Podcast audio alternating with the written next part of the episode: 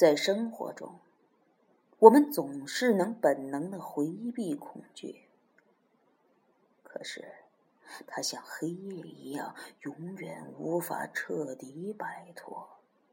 万一你撞到它的影子上，它就会死死的缠上你，慢慢吞噬你生命中光明的部分。一点点的颠覆你的人生观、宇宙观，一步步的摧毁掉，使你的精神世界保持动态平衡的精妙机制。渐渐的，你感到时间前后颠倒，空间上下不分，把恐怖消化掉。它就会变成勇敢的力量。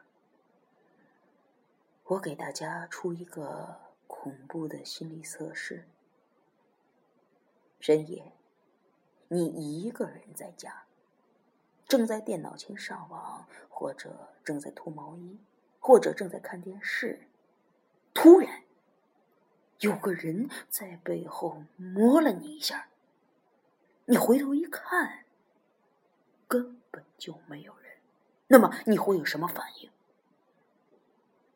一是错觉，二肯定是被什么东西刮了一下，小心的寻来找去，势必要接触它。